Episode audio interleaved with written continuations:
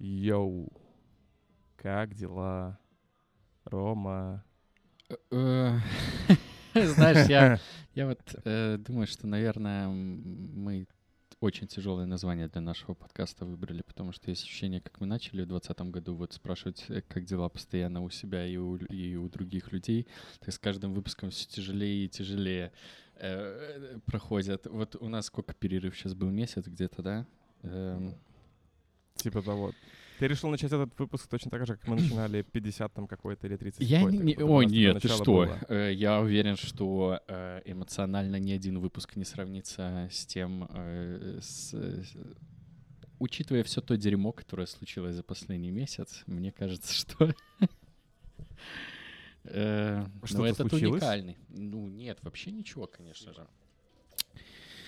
Эм, есть ощущение просто, знаешь, вот как будто бы вот что-то произошло, но при этом вот как бы, ну а что об этом можно сказать? Ничего, правильно?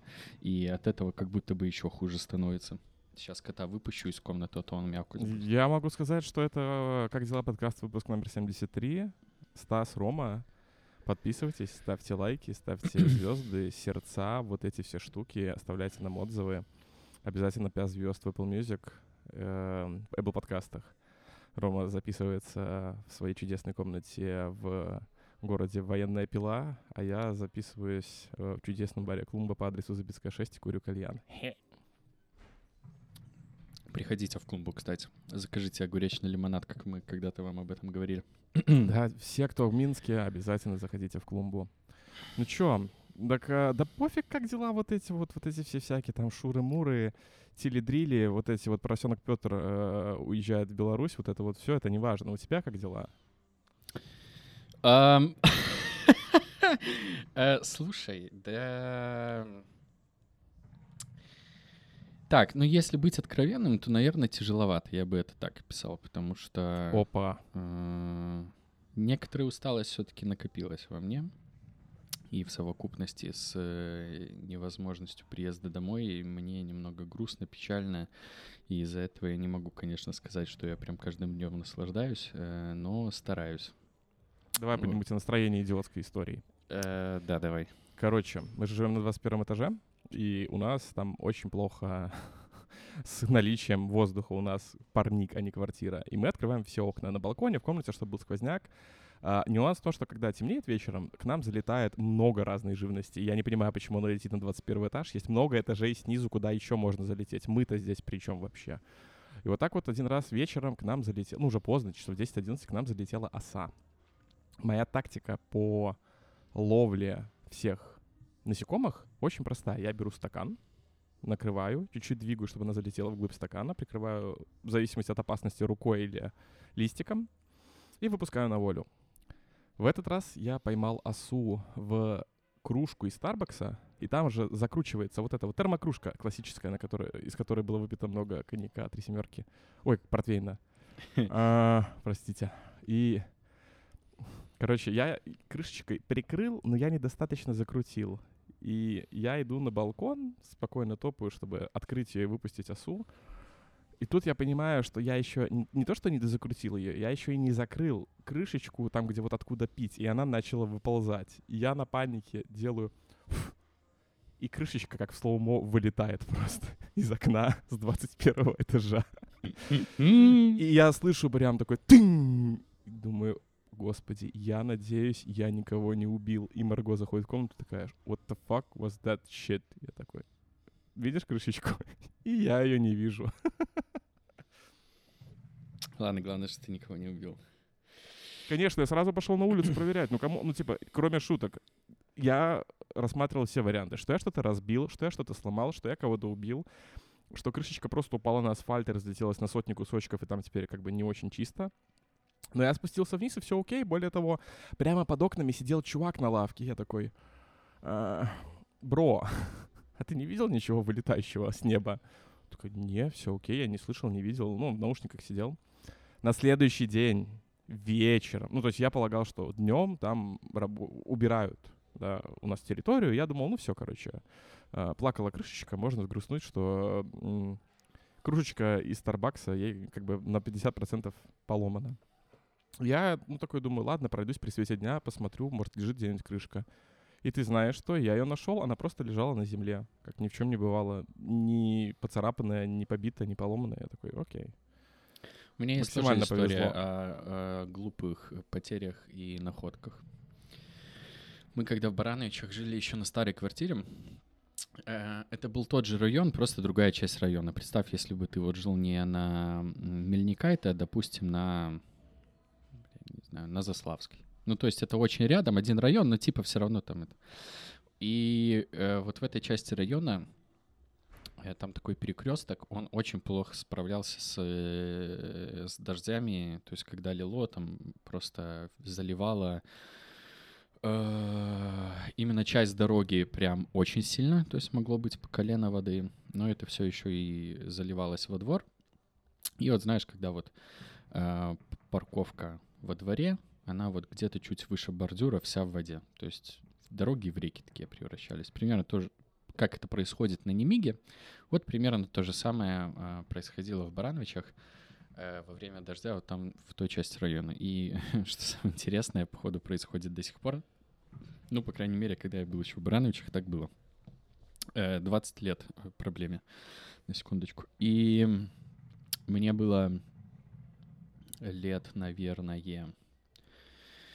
ну, что-то около шести, наверное, может быть, меньше. Я, я, наверное, еще не ходил в школу тогда, и меня выпустили родители, короче, походить по этим лужам просто. Ну, короче, прекрасное, веселое детство начала нулевых, где э, факт того, что ты просто можешь погулять по колено в лужах, оно очень забавляет и веселит тебя.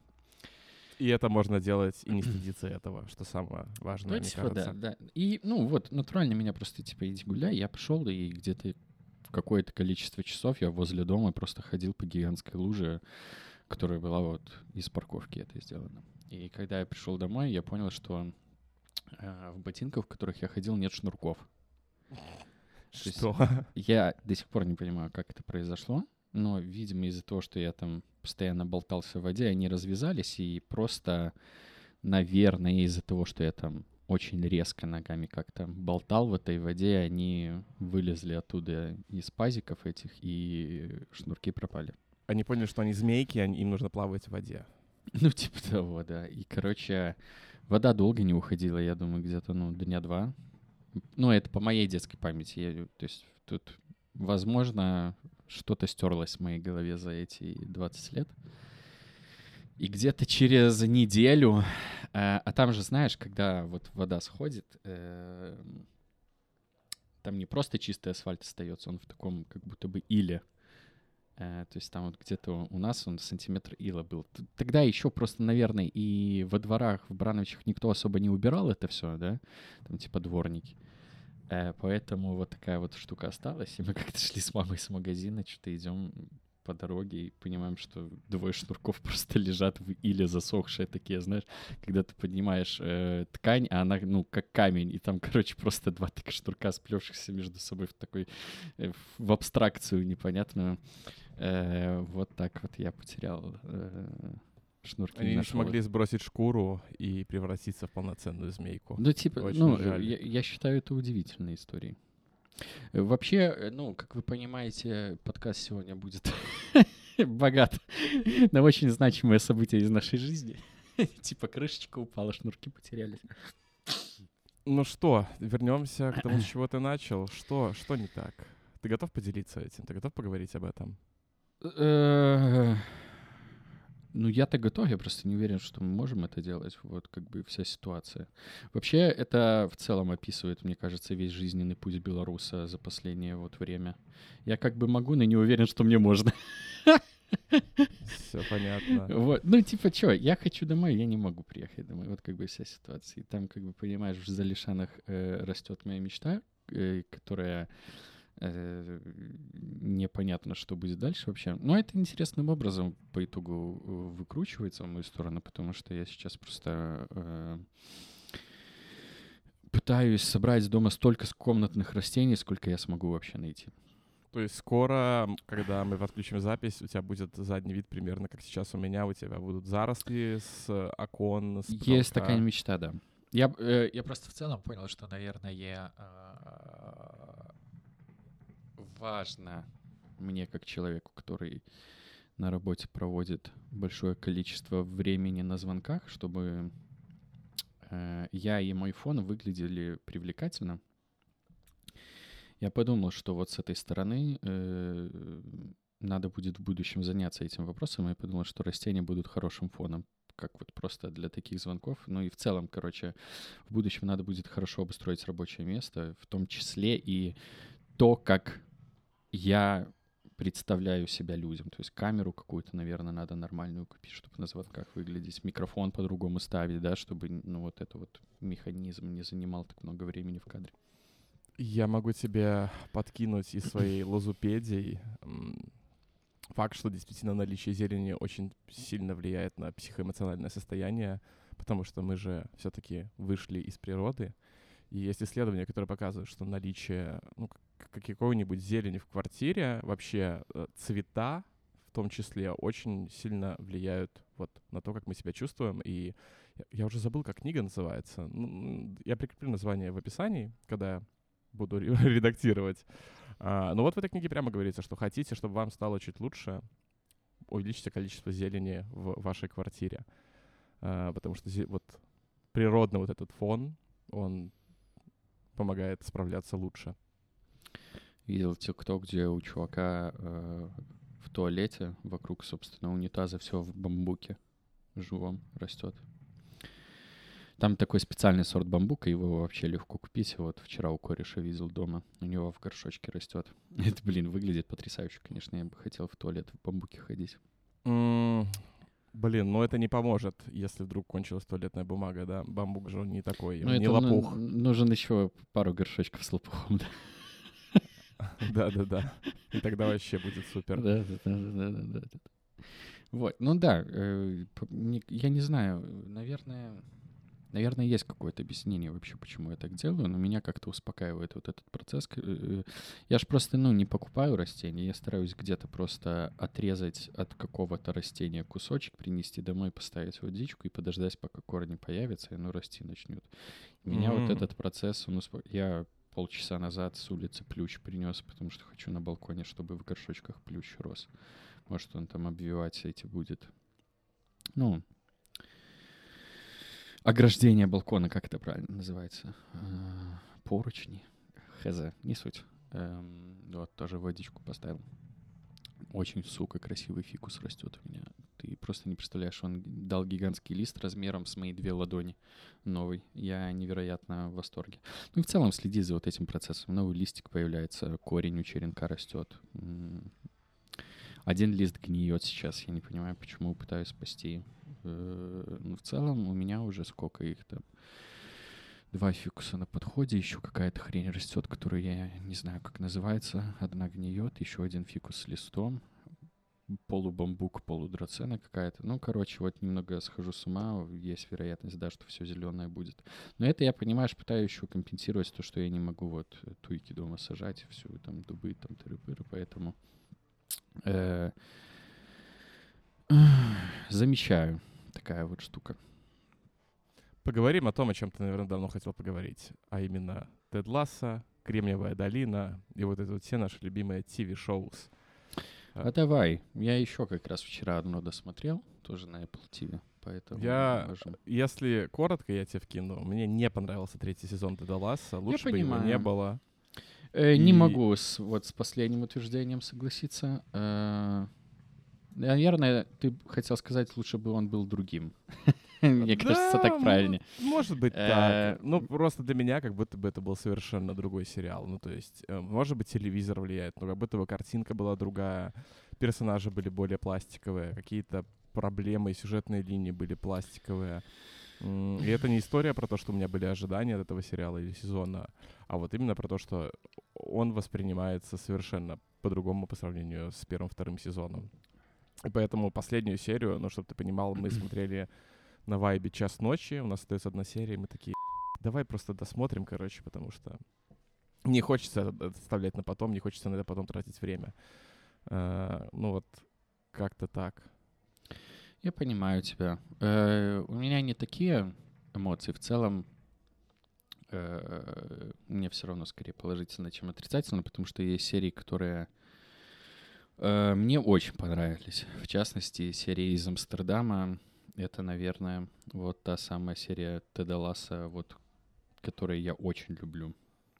Если бы в серии в Амстердаме вот чел, пилот, с которым Ребекка познакомилась и провела вечер на его лодочке, если бы она больше никогда этого мужчину в сериале не увидела, это было бы класс. Но когда он появился в финале последней серии, мы с Марго такие, да блин. Ну, ну это рояль в кустах, я согласен. То, что он появился в конце, это невероятное, чудесное совпадение какое-то, наверное. Ну, э, есть в последнем сезоне вещи, которые я не понял. Вот что я могу сказать. Э, Например? И помимо этих вещей, мне в целом все очень нравится. Что я не понял? Я... Я не понял, каким человеком вышел Тед из истории со своим разводом.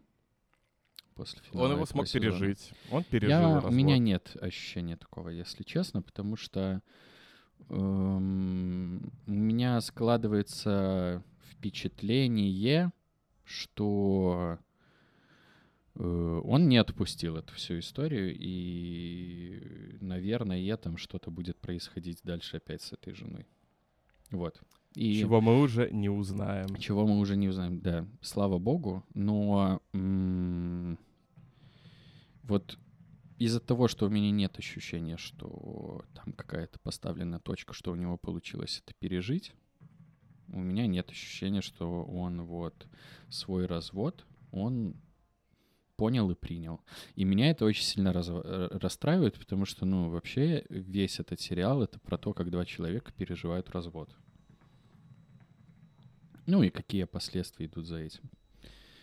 Э, и если Рыбака с этим справилась и типа смогла двинуться дальше, о чем, кстати, вот, вот эта встреча, как бы это вот финал ее истории, то, что она вот может двигаться дальше и там идет. Насколько она, эта встреча была обязательно другой вопрос. В целом, им так казалось, что она уже двигается дальше после того, как она не пососалась со своим бывшим, э, когда она всем там объяснила, как что вообще работает в футболе. Детишкам этим, которые все да. не могут заработать. Это, кстати, это, э, это вот тоже хороший момент. Э, мне кажется, вот в третьем сезоне больше внимания уделили футбольным вещам.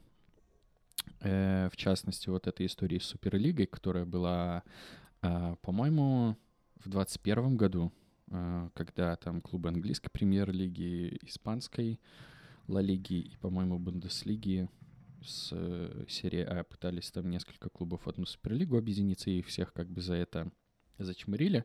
И тут вот Рыбака всю эту мысль заново проговорила. Это, это такой приятное о футболе, да? Объяснить, вот почему эта игра на самом деле такая Но, важная. слушай, вообще вся вот эта линия про то, что Теду привиделось, как команда должна играть, вот эта схема, это какая-то, ну, типа, это за гранью фантастики. Не, не, я не согласен. Мне это очень понравилось.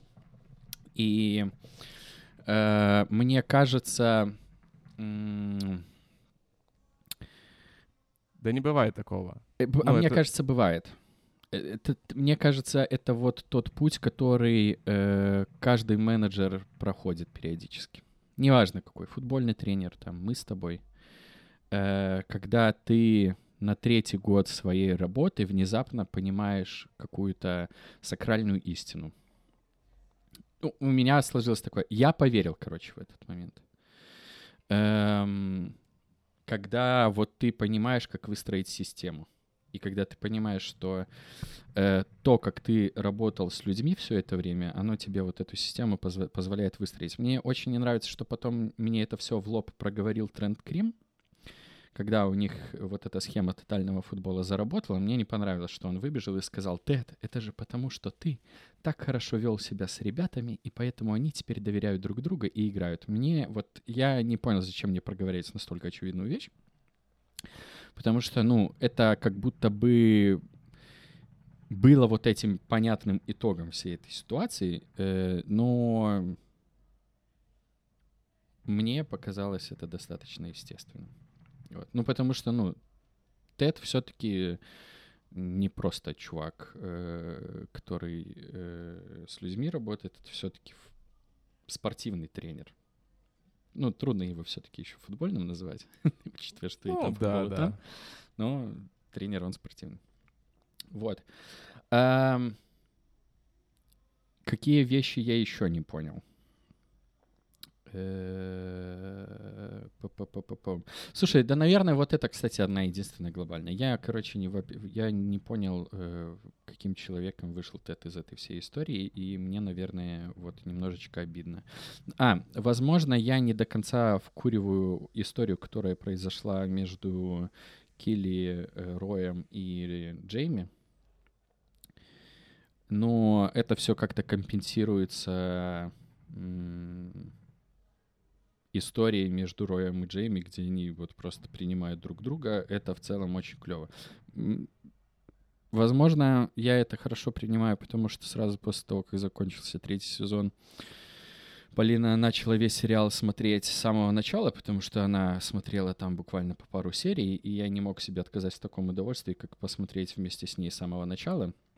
И вообще, конечно, ее удивительная динамика, которая произошла с, с героями Роя и Джейми за все три сезона, поэтому, наверное, мне это так сильно аукнулось. Ну, короче, история вот такая.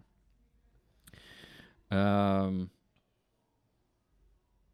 я не поверил ни в линию Роя, ни в линию Нейта. Ну, то есть не поверил не в том плане, что она была нереалистичная, а вот просто, ну, у меня ничего не откликнулось. То есть ни одна сюжетная линия третьего сезона у меня никаким образом не откликнулась. Она мне показалась, э, ну, слишком фантастичный, наверное, перебор. Но вот, короче, сериал-то строился на том, что, окей, поверь в эту сказку, поверь вот в эту теплоту и добро, и все будет окей. А, а в третьем сезоне этого было, ну, как-то слишком too much. Особенно этот Зава, ну, короче, не знаю. А, вот, да, я про Заву забыл. Вот это для меня удивительная загадка вообще. Я его воспринимаю как двигатель э, в отношении Джейми, чтобы из него сформировать вот э, не просто хорошего футболиста, который там красавчик, и у него все на поле получается, футболиста, который там трудится, работает над собой, чтобы стать самым лучшим. При этом он там пытается быть капитаном еще последняя серия. Вот, кстати, я не понял, почему он в итоге им не стал, потому что как бы все к этому шло, но окей.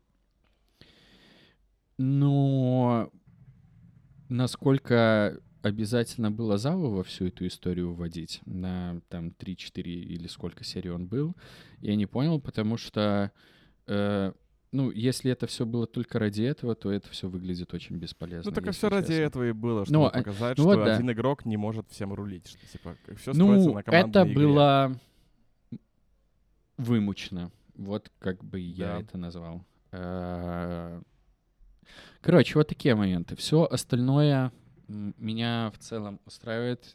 Наверное, все еще считаю серию из Амстердама самой лучшей.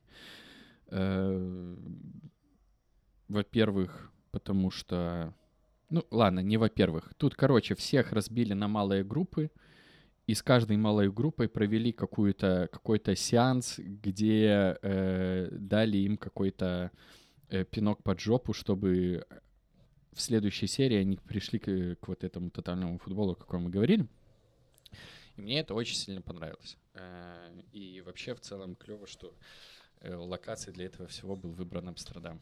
Э, но тут, возможно, я очень сильно в восторге, потому что я влюбился в эту странную страну, и теперь от любой картинки, где показано что-то с каналами и красивыми домиками, у меня шишка дымится.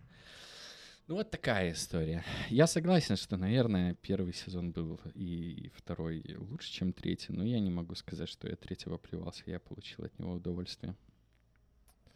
Напишите в комментариях, как вам третий сезон Теда Ласса, если вы уже его посмотрели. А мы перейдем к обсуждению того, что Рома давно хотел обсудить, «Кремниевой долине». И я очень рад, что я посмотрел этот сериал сейчас после того, как я уже 8 лет гребу вот в этой всей айтишной штуке, после четырех лет того, как я гребу во всякой вот стартап, вот такой типа а, продуктовой айтишной тусовке, которая вот максимально про то, что рассказывает сериал, и было очень много моментов, с которых я прям орировал. Там канбан-доски, искусственный Да. интеллект, Да. то, что они не те метрики трекают. На самом деле, ну, типа, это сериал про то, что у них в команде не было продуктового менеджера, который бы сразу им сказал, что у вашего решения нет продукт-маркет фита, и вы как бы, ну, вы не то отслеживаете в своей истории. Я с тобой полностью согласен, э, потому что я его смотрел, когда он только выходил, а это я учился в университете и вообще слабо представлял, кем я буду работать потом. И мы его с Полиной совсем недавно пересмотрели, где-то, наверное, в начале этого года.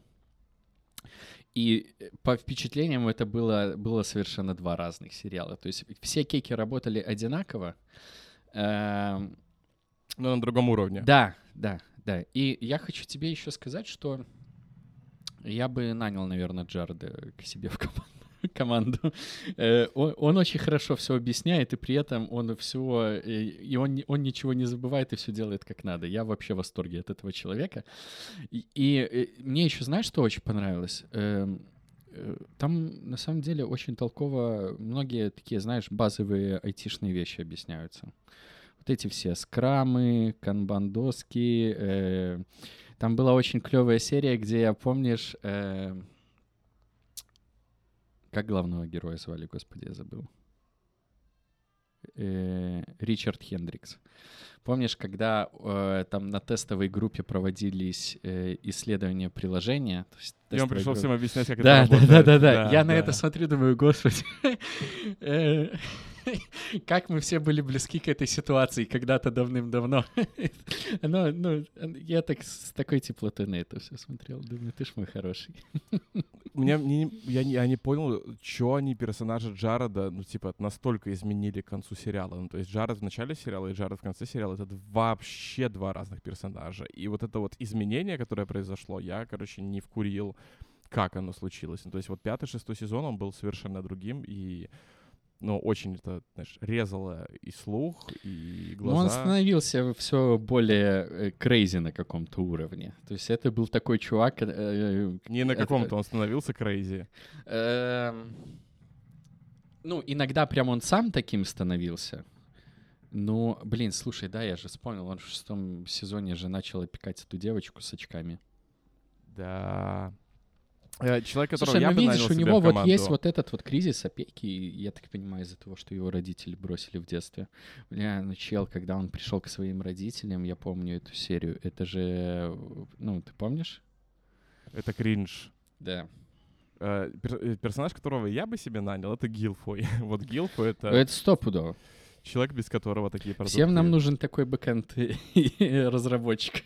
Да, всем нужен тут упоротый по, по технологиям псих просто, Да. который будет, знаешь, типа немножечко тянуть технологическую сторону э, одеяла. Да, это прям ва- важный персонаж.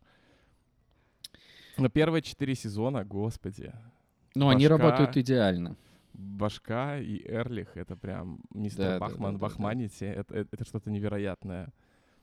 Я согласен, что в пятом сезоне просадка есть небольшая, но меня очень обрадовал шестой сезон тем, что там изменилась структура повествования, потому что у них э, обычно вот все серии до шестого сезона работают так, как они что-то делают, у них по- появляется какая-то невероятная идея на миллиард, и в конце все ломается, они лохи, и вот этот такой, знаешь, зацикленный круг.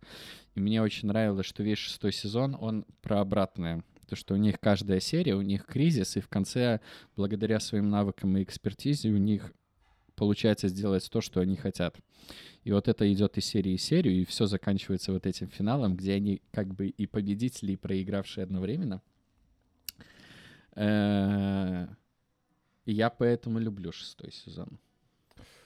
М,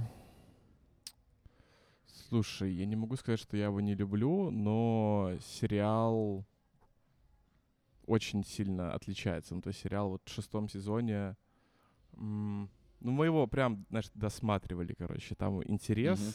пропадал и пропадал с каждой серии. И во многом, на самом деле, это связано с тем, что пропал персонаж Бахмана, которого отменили э, концу четвертого, начала пятого сезона. И не, его ж не отменили, он же сам вышел из сериала, потому что, э, типа, ему график не позволял. Он же тогда в Дэдпуле как раз начал еще сниматься.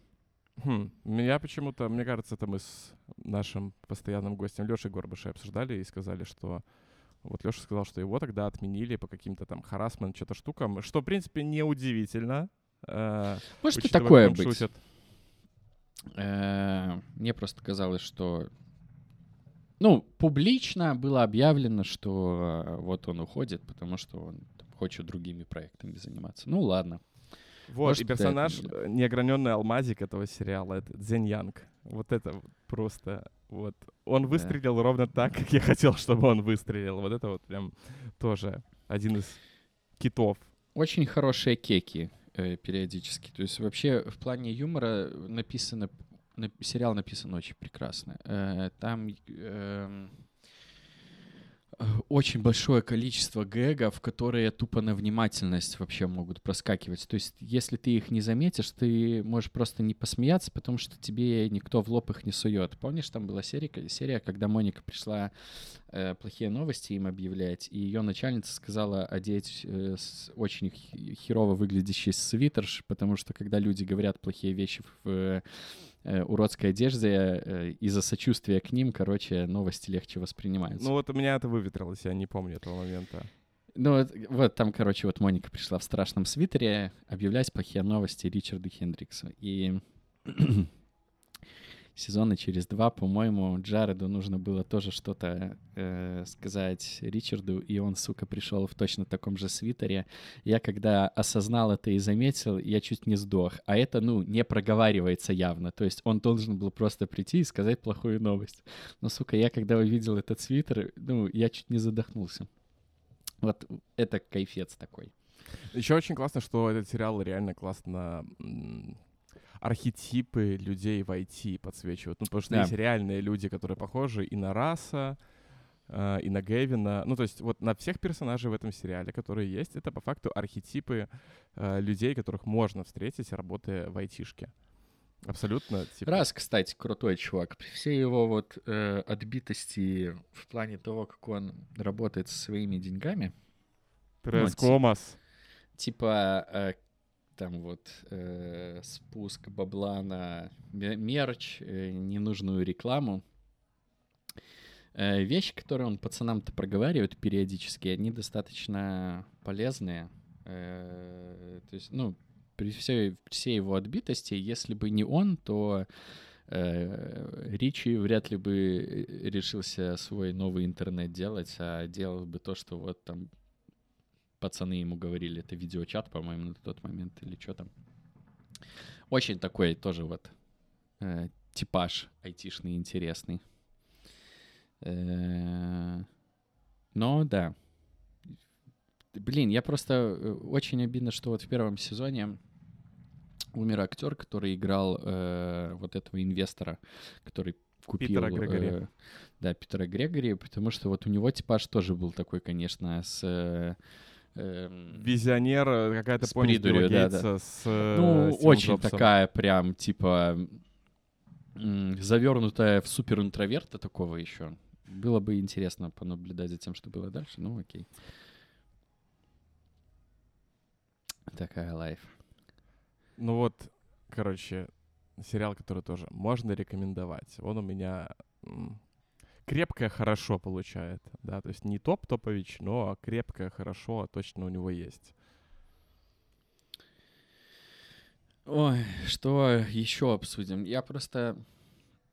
Мы вчера досмотрели сериал э, на Apple TV, который идет, э, он на русском убежище наз- называется, а на английском, я не знаю, как правильно это слово, слово произносится, поправь меня, Сило или Сайло, как оно правильно? Сайло. Сайло, окей. Короче, сериал «Убежище», э, и в чем его суть? Ох, короче, есть бункер, в котором живет примерно 10 тысяч человек. Э, живут они там примерно 140 лет. Никто э, не знает, почему они там живут, э, зачем. Э, все их знания сводятся к тому, что за пределами бункера э, жизни нет. все отравлено. Э, все окна в бункере транслируют картинку с камеры, которая стоит на выходе из бункера. Э, И, естественно, это все фейк, это все неправда, это камера показывает копию какой-то записи, сделанной давно, и на самом деле за пределами все сильно изменилось. Я угадал? Я могу тебе ответить. Хочешь, отвечу? Давай. Э, спойлер, э, можете оставаться, можете нет. Э, ситуация следующая. Э, у всех есть основания полагать, все, что все именно так, как ты говоришь, но э, печальная правда в том, что все так и есть. Э, за окнами Fallout. То есть, типа, вот на этом сериал и работает, что все ждут, когда покажется, что на самом деле все нормально, а в итоге нет ничего нормального. Там, там, там есть такие ожидания. Э, там периодически показываются невероятно красивые зеленые кадры, происход... которые происходят снаружи, но именно вот эти кадры, они оказываются неправдой. Э, почему? Непонятно. Вообще сериал очень много вопросов в конце оставляет после первого сезона. Э, ты... Ну, есть вот прям конкретные вопросы. В частности, зачем вообще эти симуляции тогда были нужны с этим голубым небом, зеленой травичкой и так далее. Э, так, ну ладно, раз мы со спойлерами говорим, то есть э, что происходит в, во всех остальных бункерах, которые героиня увидела в конце, когда она вышла из своего. Почему вообще эти бункеры существуют? Что произошло? Какой катаклизм случился? Почему вот это все разрушено? И так далее. Э, в целом, мне понравилось. Если вы любите серию Fallout, это вообще, мне кажется, надо смотреть, потому ну, то что... есть Apple сделали свой Fallout? Uh, да, ну да, можно так сказать. Там очень хорошо показано то, как этот бункер вообще существует, почему он за эти 140 лет не превратился просто в запечатанную банку со скелетами. Откуда они берут еду, как у них работают вещи, переработка и так далее. Эм, при этом там есть очень явные признаки антиутопии, как какой-то большой брат, который следит за всем, что происходит в этом бункере. Что очень тоже похоже на серию Fallout, потому что в Fallout каждое убежище это было какое-то... Э, это был какой-то экспериментальный пункт, угу. в котором что-то тестировали на людях. Э, очень... Короче, Тодду Говарда, Тодду Говарду рекомендую посмотреть этот сериал, чтобы эм, сделать некоторые выводы к тому, что можно вот в Fallout 5 сделать. А, всё, чтобы всё... сделать выводы, как должен работать сериал, который сейчас снимает Amazon. Они же снимают Fallout. О, да, кстати, да, я забыл об этом. Э, бункер выглядит вообще прекрасно. Он приятное впечатление от себя Ты прям видишь как работает вот этот весь гигантский механизм вот эти 140 лет. Ты понимаешь, что ну там все старое, все пошарпанное, так как у них нету э, доступа к никаким вещам снаружи, они поэтому очень бережно относятся к тому, что есть внутри, пытаются ремонтировать то, что сломано. Э, то есть, ну, это прям вот этот Fallout, да, это симулятор бомжей. Вот эти 10 тысяч бомжей, которые живут вот в этом бункере. И это детективная история, где э, Чувиха пытается разобраться что происходит. Где вот э, девушка не по своей воле становится шерифом, то есть начальником полиции э, вот этого бункера, и э, преследуя, преследуемая своими личными мотивами разобраться, что случилось с ее парнем, который вроде как самоубился, но есть предположение, что нет, она, расследуя вот эту штуку, заодно вот цепляется потихонечку за то, а что там, собственно, за дверями бункера. Там главное наказание это где, собственно, э, типа такой аналог смертной казни, это людей выпускают просто на улицу. Типа ты в любой момент можешь сказать, я хочу выйти, и тебе дают скафандр и говорят, иди. Ну, либо тебя приговаривают к вот э, такой штуке, и обычно вот люди выходят и через минуты две-три умирают, и ты тоже постоянно ломаешь голову, э, умирают ли они из-за того, что там воздух плохой, отравленный, или из-за того, что их вот это вот правительство травит, э, чтобы ну, создавалось впечатление, что там все отравлено, а на самом деле там зелено. И ты постоянно мечешься между различными теориями, короче, пока эти 10 серий смотришь. Прикольно, прикольно. Классная детективная история в таком замкнутом пространстве. Там все это в целом интересно существует. Естественно, э, вот эта вот иерархия есть, где на нижнем этаже живут самые отбросы, а на верхних этажах бункера живут самые крутые чуваки. Э, но за этим интересно наблюдать. Прикольно, ты, ты постоянно, короче, думаешь, э, кто кого переиграет, обманывает и так далее. Я бы хотел в такую игру поиграть вот такой вот детективчик э, в э, в мире Fallout, где тебе нужно вот расследовать что-то именно в рамках одного бункера, чтобы мне не надо даже было, знаешь, выходить на улицу. Типа вот как Outer Worlds было. Это, ну, как бы... От создателя Бо... Fallout. Да, как бы большая РПГшка. Там типа вот этот открытый мир, но он на самом деле достаточно компактный. Я бы вот хотел, чтобы они это вот сделали что-то похожее, просто сделали, ну, вот прям вот такой бункер на 144 этажа. Э, это было бы супер. Вот это прекрасная игра на часов 10 могла бы из этой штуки получиться. Раз мы заговорили про игры, а, к нам вчера приходили гости, наши соседи, с которыми мы сейчас почти каждый вечер выгуливаем вместе собаку.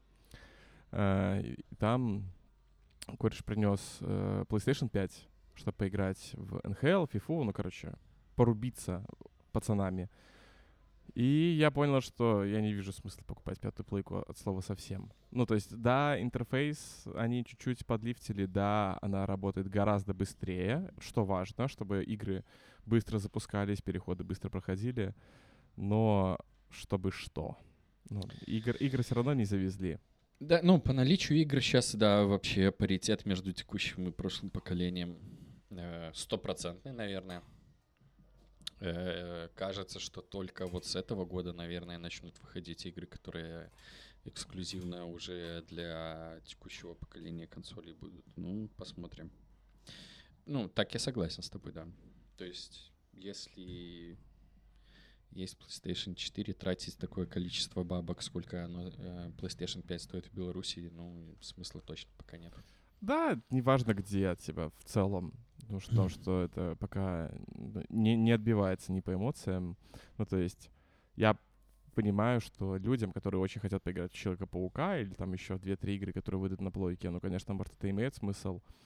Но для меня PlayStation 5 это, наверное, вот на данный момент как PlayStation 4, которую я купил значительно позже, да, как она начала продаваться, в каком я году, в 19 или даже в 20-м купил себе пятую плойку. Четвертую. Ну, прошку, да, четвертую. Ну, а это как бы уже значительно позже, после ее выхода. И вот как будто PlayStation 5 может быть вот таким вот раритетным айтемом, когда все дерьмо, которое вот выйдет, вот тогда в него поиграть. И то, учитывая новую стратегию Sony, все это дерьмо выйдет на э, самой лучшей консоли человечества под названием ПК. И поэтому зачем покупать приставку, если можно будет пройти это все на ПК. Ну да, у тебя есть ПК, поэтому как бы вообще не удивительно. Я как человек э, исключительно консольный, э, я воспользовался этой опцией переезда на текущее поколение и как бы вот сижу тут. Но в плане игр, да, пока ничего не вышло еще, что вот только на текущем поколении работает. Вот что из игр меня понравилось, и во что я э, играю, когда бываю на Мельника, это, это вышло по Warhammer у шут, такой ретро-шутер в стиле Дума под названием Warhammer 40 тысяч Boltgun. И вот когда я жаловался, что нет шутеров, мне кажется, это было даже в подкасте с Данилом Кортезом, вот, вот это шутер, которого я хотел, который я ждал, потому что я на часик, полтора, два пропадаю убивать хаоситов и вот это вот культистов, и вот это вот все дерьмо из вселенной Warhammer а мне очень нравится, потому что это, с одной стороны, похоже на Doom, с другой стороны, там как-то там есть все прелести старых ретро-шутеров, и есть все то, за что мы их не любили, а именно куда идти. что происходит. Да. Вот это вот. Но по механикам, по стрельбе, мое почтение. Я помню, как я в первом Half-Life даже умудрился потеряться на одном из первых уровней. О, да.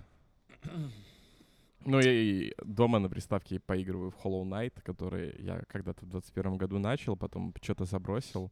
А, и тут сестра Марго к нам сейчас приезжает, и она начала проходить, и я увидел, сколько она наиграла за первый день, и я стригерился, типа, в смысле? она сейчас пройдет на моей приставке игру быстрее, чем я, надо наращивать, э, наверстывать упущенное. И вот люблю я, короче, игры, в которых есть вот этот вот exploration, да, есть backtracking, где ты постоянно открываешь новые способности, новые предметы, новое оружие, и тебе открываются ранее недоступные зоны, и получаешь, там, получил я двойной прыжок и такой, о, точно, там было такое место, где я, короче, не мог запрыгнуть, и надо туда вернуться и запрыгнуть и посмотреть, что там. А там, короче, еще одна локация открывается. Я такой, вау. Ох, великолепно. Вот больше бы таких я игр. Я люблю такие игры, но я не могу две подряд, например, такие пройти. Я очень сильно устаю после них.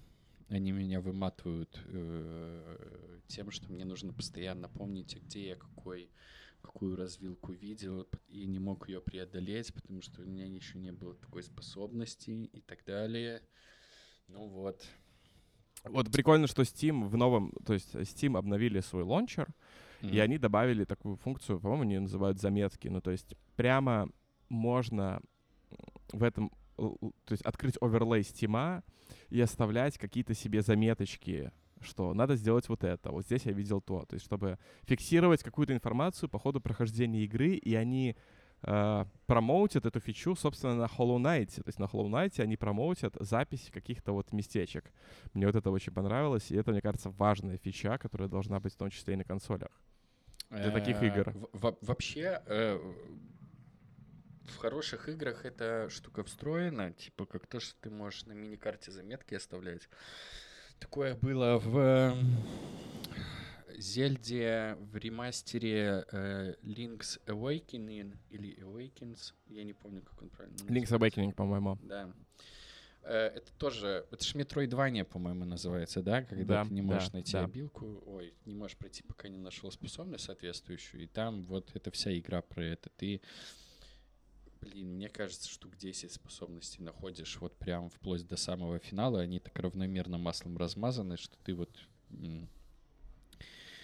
а это на самом деле очень линейная игра, если вот так вот прикинуть, потому что ты идешь вот типа проделываешь путь к одной обилке, находишь, э, ну находишь ее и идешь э, там, допустим, обратно и где-то вот развилка, куда ты раньше не мог попасть, и вот как вот так вот оно между собой все переплетается, и ты по ходу всю карту исследуешь и приходишь к финальному боссу. И там, короче, ты э, можешь на мини-карте оставлять вот, собственно, заметки э, сам решаешь, что они для тебя значат. Я вот, например, выходы из разных туннелей обозначал, типа, что вот тут вход, тут выход, чтобы понимать, как вообще по карте перемещаюсь, это было очень удобно. Но тут, так как это ремастер старой игры, мне это вообще в целом никто не объяснял. Я это понял к, по-моему, третьему акту игры, когда э, я и так уже всю карту пропылесосил, знал бы я это раньше, прошел бы намного быстрее, наверное. Ну вот такая вот игруха. Поэтому хочется, чтобы вот такие вот вещи были в Metroidvania как-то по дефолту. Но, возможно, я просто ленивый человек, который хочет, чтобы мою жизнь сделали легче, и для Metroidvania может может, это вообще не свойственно. Я думаю, это упирается в бюджет и время, но это же тоже фича, оно с точки ну, безусловно, да, разработки. Да, да. Типа, ну, ну, критичная, критическая ли это фича для выхода игры? Ну, скорее нет, чем да. Безусловно. Поэтому то, что лончер, то есть сама платформа размещения за тебя эту проблему решает, это, мне кажется, классная история. Не, не, к Steam вообще претензий нет. Это э, то, как они развиваются, большие молодцы. Слава богу, появился Epic Game Store, который заставил их немного шевелиться, потому что, мне кажется, тот прогресс, который они сделали за последние два года, несоизмеримо велик по сравнению с периодом до выпуска Epic Games. И Valorant, спасибо, что вышел, потому что Counter-Strike 2 вот тоже существует, и кажется, что это тоже будет хорошая игра. Valorant на консолях готовится, там у Riot появилась какая-то позиция. Неважно, как называется позиция, важно, что ну, на страничках этих самых, как это, careers, э, вакансий. вакансий, да, на страничках вакансий там часто есть какой-то задник. Это логотип компании или еще что-то.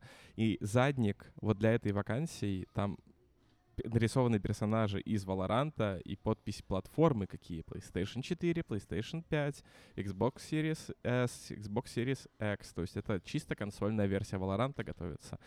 И для нас, геймеров, это тоже хорошая новость. Ну, хотелось бы. Э, хотелось бы еще и на Mac, конечно. Но, Но учитывая просто... презентацию Apple, то все готовится. Mac теперь это гейминг Я вообще очень внимательно посмотрел, как работает этот game porting tool, который они выпустили. Э, к сожалению, с онлайн-играми это не работает, потому что а, как я понял, античит через эту штуку не запускается, и Конечно, поэтому э, ты не можешь в Valorant, Fortnite поиграть просто через э, вот эту конвертацию э, экзешника, которая происходит. Здорово, кот.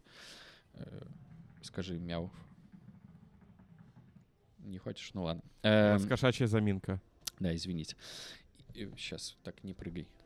И, короче, но в целом, да, клево. Э, я переживаю по поводу Valorant на консоли. Я очень надеюсь, что это будет прям порт игры с кроссплеем с ПК, а не отдельная какая-то версия, как когда-то, по-моему, было с Counter-Strike для Xbox 360. Поживем, увидим. Да, Но да, и раз да. немножечко у нас проскочило Apple, э, слово Apple, Vision Pro.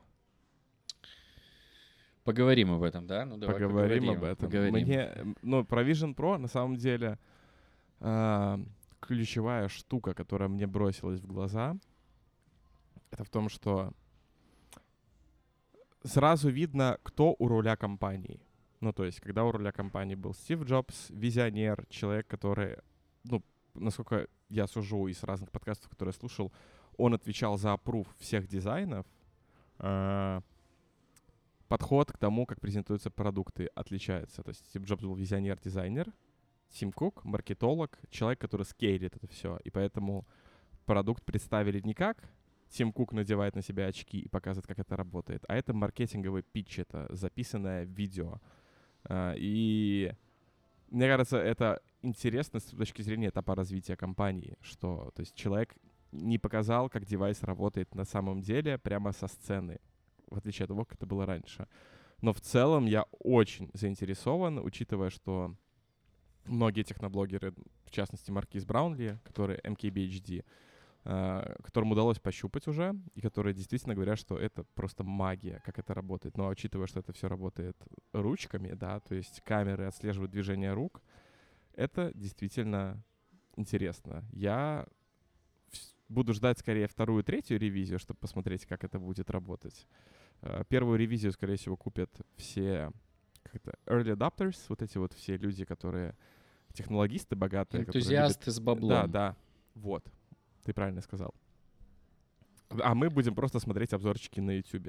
Это примерно вайбы э, на язык геймеров, если это перевести, мне кажется, это вайбы Half-Life Alex, да, которую на момент выхода попробовали не в, далеко не все, но все, кто попробовали, сказали, чувак, чувак, вот это вот оно. И мне Наверное, когда-то надо будет, короче, купить себе VR-хедсет и поиграть вот во все вот эти новые VR-игры, которые сейчас выходят, потому что я чувствую, что я что-то упускаю.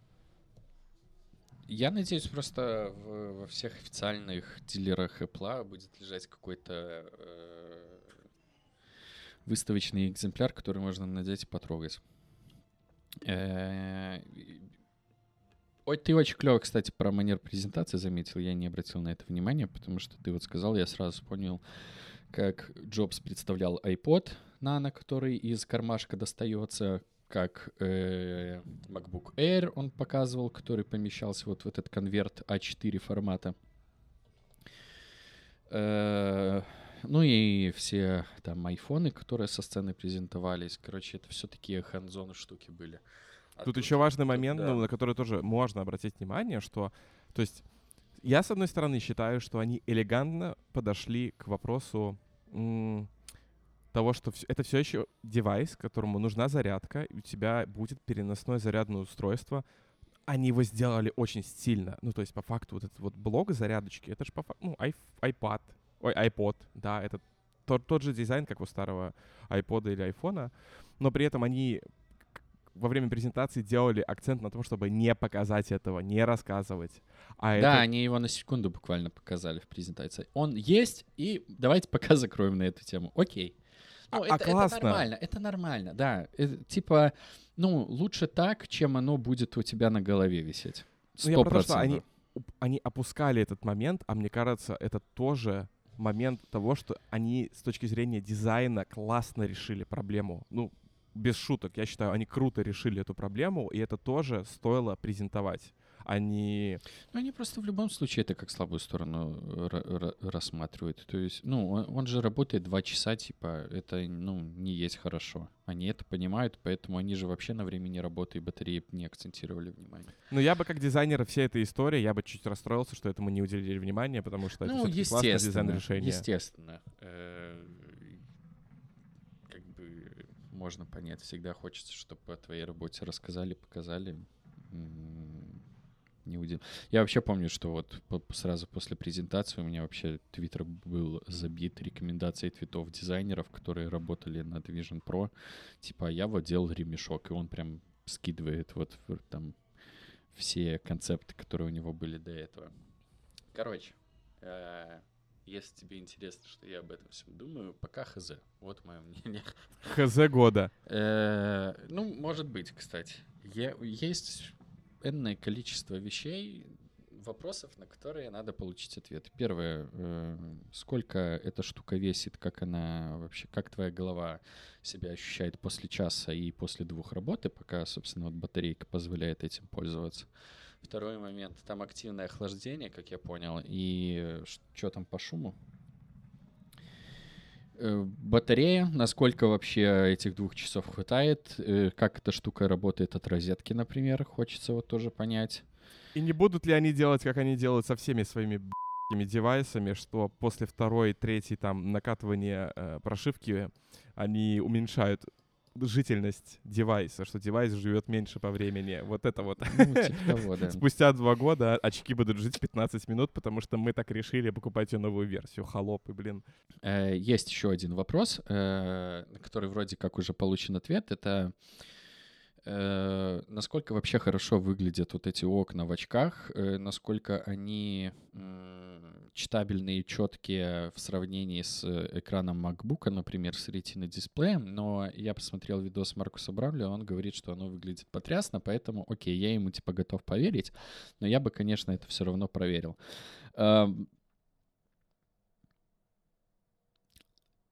Остальное — это типа уже про использование. И там, конечно, ситуации, когда ты наваливаешь кринжа, может быть гигантское количество. Мне очень интересно, как бы, как бы меня на звонках воспринимали люди, когда они видят не меня, а мою вот эту цифровую копию, которая иногда, конечно, с э, каким-то эффектом зловещей долины как будто бы смотрит И так на и тебя. будет. И так и будет. Это будет А, Насколько вообще кринжово я буду выглядеть, например, как батя, который в очках стоит и снимает своих детей на день рождения, например, чтобы оно там все в 3D красиво снялось, потому что, э, ну, это странно. Э, Я просто, ну вот смотри, сейчас у меня даже очков нету, но я вот когда хожу на концерты, я их не снимаю на камеру, потому что я хочу сам пережить момент, а не смотреть вот в экран телефона. И по факту, я когда снимаю концерт, я вижу, как просто человек в экране телефона выступает. А это, ну, я мог и дома такое сделать, поэтому я стараюсь не снимать. И вот то же самое, как будто бы в очках будет происходить. Типа у моего там, допустим, моей дочки день рождения, а я в очках сижу и смотрю, как она свечи задувает. Ну, я бы, наверное, лучше снял очки и так посмотрел, не знаю. Будет круто, если, конечно, там будет возможность записывать видео, просто держа эту штуку в руке, типа, э, чтобы, ну, как-то вот запечатлить моментик. Ну, окей, посмотрим. Остальное... ну, не знаю, надо пробовать, конечно. Я не, не очень верю, что вот именно в этой первой версии есть возможность 8 часов, например, сидеть работать. Понятно, я готов наванговать, например, как, какая будет SE дешевая версия. Я там как бы... Мне кажется, что есть возможности легко сделать этот девайс дешевле, убрать экран, который твои глаза показывает. Э, это, наверное... Блин, что-то еще было, я забыл. Сори, я, я не ожидал, что мы будем Vision Pro обсуждать с тобой. Короче, кажется, что есть способы сделать этот девайс дешевле. Там, например, там дешевле камеры, дешевле чипы, которые будут с каждым годом становиться, типа вот там он на M2, по-моему, работает. Э, убрать экран лишний, и вот это уже кажется, что можно продавать подешевле, и как будто бы это уже не те три с половиной косаря, которые это стоит сейчас, чтобы можно было купить и пользоваться дома. Ой, поглядим.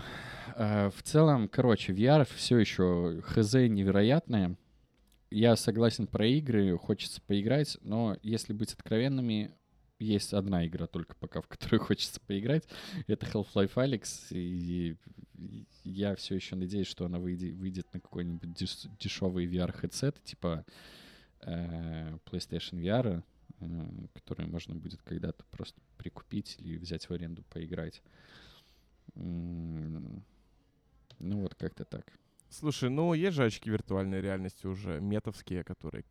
Э, Quest. Ну, я понимаю, в Half-Life Alyx хочется поиграть в каком-то хедсете, в котором нормальные контроллеры с отслеживанием пальцев, потому что там есть вот механики, где можно что-то так хватать, брать. Не хочется просто, чтобы это было там какое-то прям совсем дешевое, где ты просто одну кнопочку нажимаешь и все. Хочется, ну, в хорошую игру я бы хотел кайфануть по-хорошему. Кайфануть по-хорошему. Но на тему, кстати, очков виртуальной реальности мне еще понравилось, как эм, как мистер Цукерберг на это отреагировал, потому что ну, это тоже важно, что, типа, Apple презентовали конкурента продукту меты, и мне вот понравилось, что как бы он, он не мог сказать ничего другого, но все-таки он это сказал, и это круто, что их девайс ориентирован на другую аудиторию. То есть там, где Apple заходит на премиальный сегмент, мы делаем, то есть топ-даун, да, мы начинаем с жирных и идем ниже. Мета делает по-другому. Мы делаем социальное устройство для социального взаимодействия, для ежедневного пользования, для каких-то вот простых вещей. То есть э, обозначил, что с одной стороны, конечно, мы конкурируем, с другой стороны, мы по-разному видим этот рынок, мы по-разному на него заходим. И это хороший ход с его стороны. Я просто уверен, что они э, в следующих итерациях будут пытаться сделать то же самое, хотя бы со стороны э, того, как ты управляешь этим девайсом. Да, я ну, думаю, я думаю что идти. контроллеры превратятся в вещи для игр. А они для подводных, а, они для субмарин, да? Ну, типа, типа того, да. Э, а именно управление интерфейсами, окнами, оно будет происходить жестами, как... Э, ну, это кажется, наверное, все-таки самым удобным решением, которое можно придумать, и э, возможно, вот тут Apple опять задает стандарт, как она задала там когда-то несколько лет назад сначала с iPhone и их мультитачем, типа, что вот как это работает. А потом с iPad, куда добавила вот эту кучу жестов, которые сейчас тоже есть много где. А, я тут сказал про субмарину, я хочу отметить, я надеюсь, в будущем каком-то никто не додумается делать настолько экспериментальную субмарину вот с управлением пальцами на основе Vision Pro или Quest 2 или чего-то. Нет, так что... слушай, Э, на самом-то деле нет ничего плохого в том, что оно управляется джойстиком. Это типа нормально. Это, ну, э, удобный способ управления механизмом, которому не нужно долго учиться. Там подлодки у США, они тоже работают на джойстике от Xbox 360 которые, типа, можно купить там в любом магазине. Солдатика не надо учить, как этим пользоваться. Ну, как подлодки. Там не вся подлодка, естественно, а там, блин, перископы. Ну, короче, какой-то механизм работает на джойстике, это типа окей. С другой стороны, не очень понятно, какого хера эта сраная Субмарина работала на каком-то логитече за 30 долларов, э, чье... э, эм, Чьи Чей- акции обвалились чуть-чуть. чья надежность вызывает скорее вопросы, чем уверенность. Вот, как бы я сказал. Ну, окей. Э, При этом это еще, ну, не- я не знаю наверняка, но это выглядит как очень старый геймпад. Э, Вот эпохи Ну, тоже Xbox есть. 360. И это тоже вот вопросики. Не очень понятно, почему это нельзя было сделать на, на чем-то более актуальном. Э,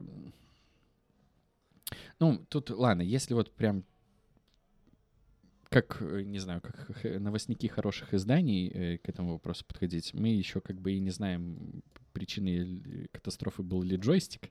Это просто Не, такие не, не, см- ж не смешные что, догадки. джойстик виноват, но как, как факт того, что, типа, Ну да, это все, что можно из говна и палок. Ну, Да. не надо использовать вот такие девайсы в будущем, Э, да, пожалуйста. Да, это такой как бы э, явный визуальный э, триггер, чтобы понять, как делалась эта подлодка. И если еще немножко про технологии из актуальненького, это мистер Илон Маск с его лимитами в Твиттере, это, конечно, тоже я Это печально. я не перестану восхищаться его вообще болзи, насколько вот ему хватает яиц все это делать, и э, настолько же плохо коммуницировать. Ну, типа, ам, знаешь, я чуть глобальнее заверну. Это печально с точки зрения того, насколько сильно на наших глазах сейчас меняется интернет из-за AI. Ну, то есть, почему это все происходит? Потому что а, у AI появляются такие инструменты, как Twitter, откуда они могут собирать информацию и тренироваться на ней. И все вот эти вот изменения в API Reddit, изменения в Твиттере, изменения в других платформах, которые появятся, они направлены на защиту от тренировки чужих моделек на их данных. И это по факту э, когда-то Трамп строил стенку, а теперь IT-компании строят стенки в своих IT-государствах, чтобы не проникали, скажем так, плохие агенты и не вытягивали информацию. И я думаю, мы в будущем будем видеть все больше и больше вот этого, вот этого закрытия, короче. Это все печально. Еще расстраивает э, то, что, по всей видимости, это было какое-то не очень обдуманное решение, учитывая э, то количество раз, сколько Илон Маск менял эти лимиты через э, в течение суток после релиза. Ну, это, знаешь, так, мне кажется, классическая, типа, история про то, что не подрасчитали и на ходу исправляли ошибки, которые допустили. Ну да, можно понять, просто неужели не могли это посчитать? Ну ладно, Могли, базара нет. Ну, это ж всегда, типа, я думаю, ты как продукт, и я как продукт, мы это понимаем, это всегда вот эти трейд-оффы. А, Подложить как можно больше себе соломы под жопу, чтобы падать было не так больно, или все-таки упасть один раз, а, размазать себе этот самый копчик, и потом его лечить и подлатывать на ходу.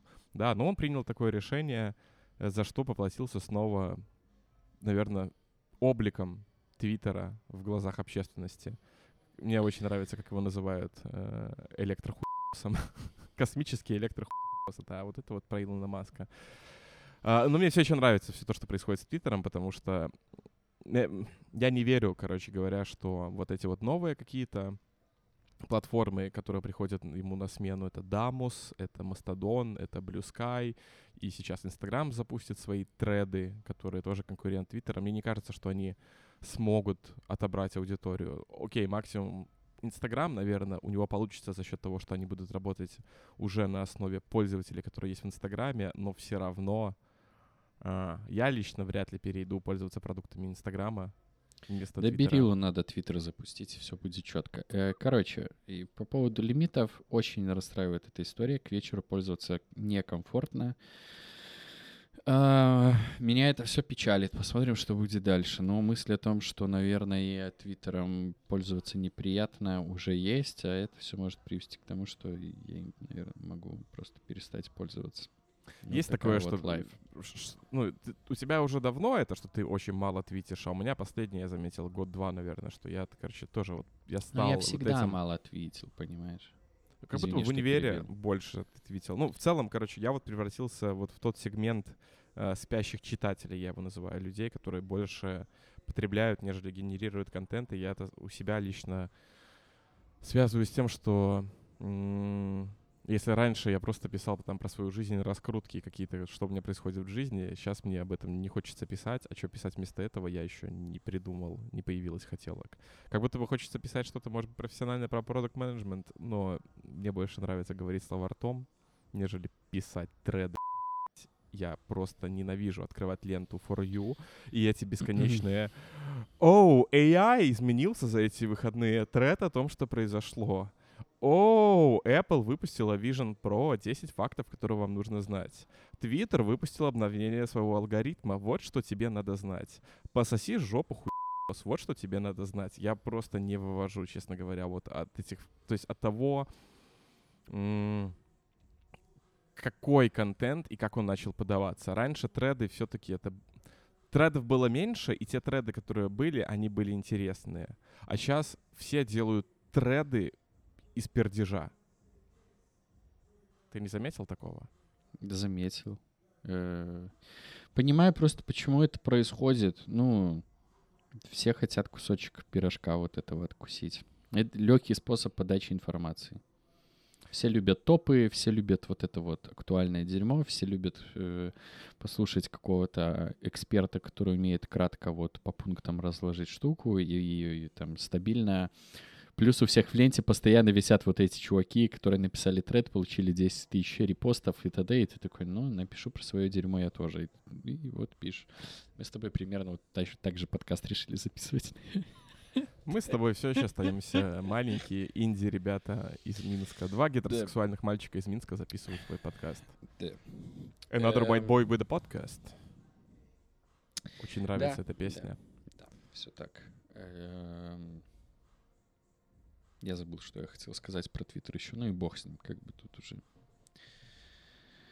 Птичка достаточно живи. про него сказано. Ну, хотелось бы, да. Лимит пока не нравится. Посмотрим, что будет дальше. Наблюдаем за а ситуацией. А ты заметил? Ну, я просто, ну, мне это никак не сказалось. Я не заметил что ни ошибок никаких. Ну, то есть я вчера вечером подумал, что Твиттер упал просто и лежит. У меня ничего не грузилось.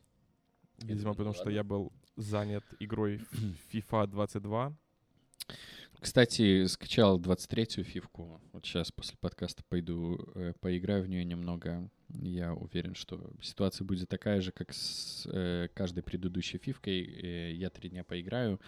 Э, меня эта игра выбесит, потому что она будет, скорее всего, работать как говно, и я опять ее удалю и буду ждать следующую часть, в которую я вот поиграю опять через год. Когда она в очередной раз вы, выйдет по подписке какой-то бесплатно. Ой. Ну что? Закругляемся. Да. Хороший подкаст был получился. Как дела подкаст? Выпуск номер 73. Стас Рома все еще на связи. Подписывайтесь, ставьте лайки, большие пальцы, звездочки, пять штук желательно. Спасибо огромное. Оставляйте комментарии нам в Телеграме или в форме обратной связи. Оставайтесь с нами на связи. Всем пока. Покеда.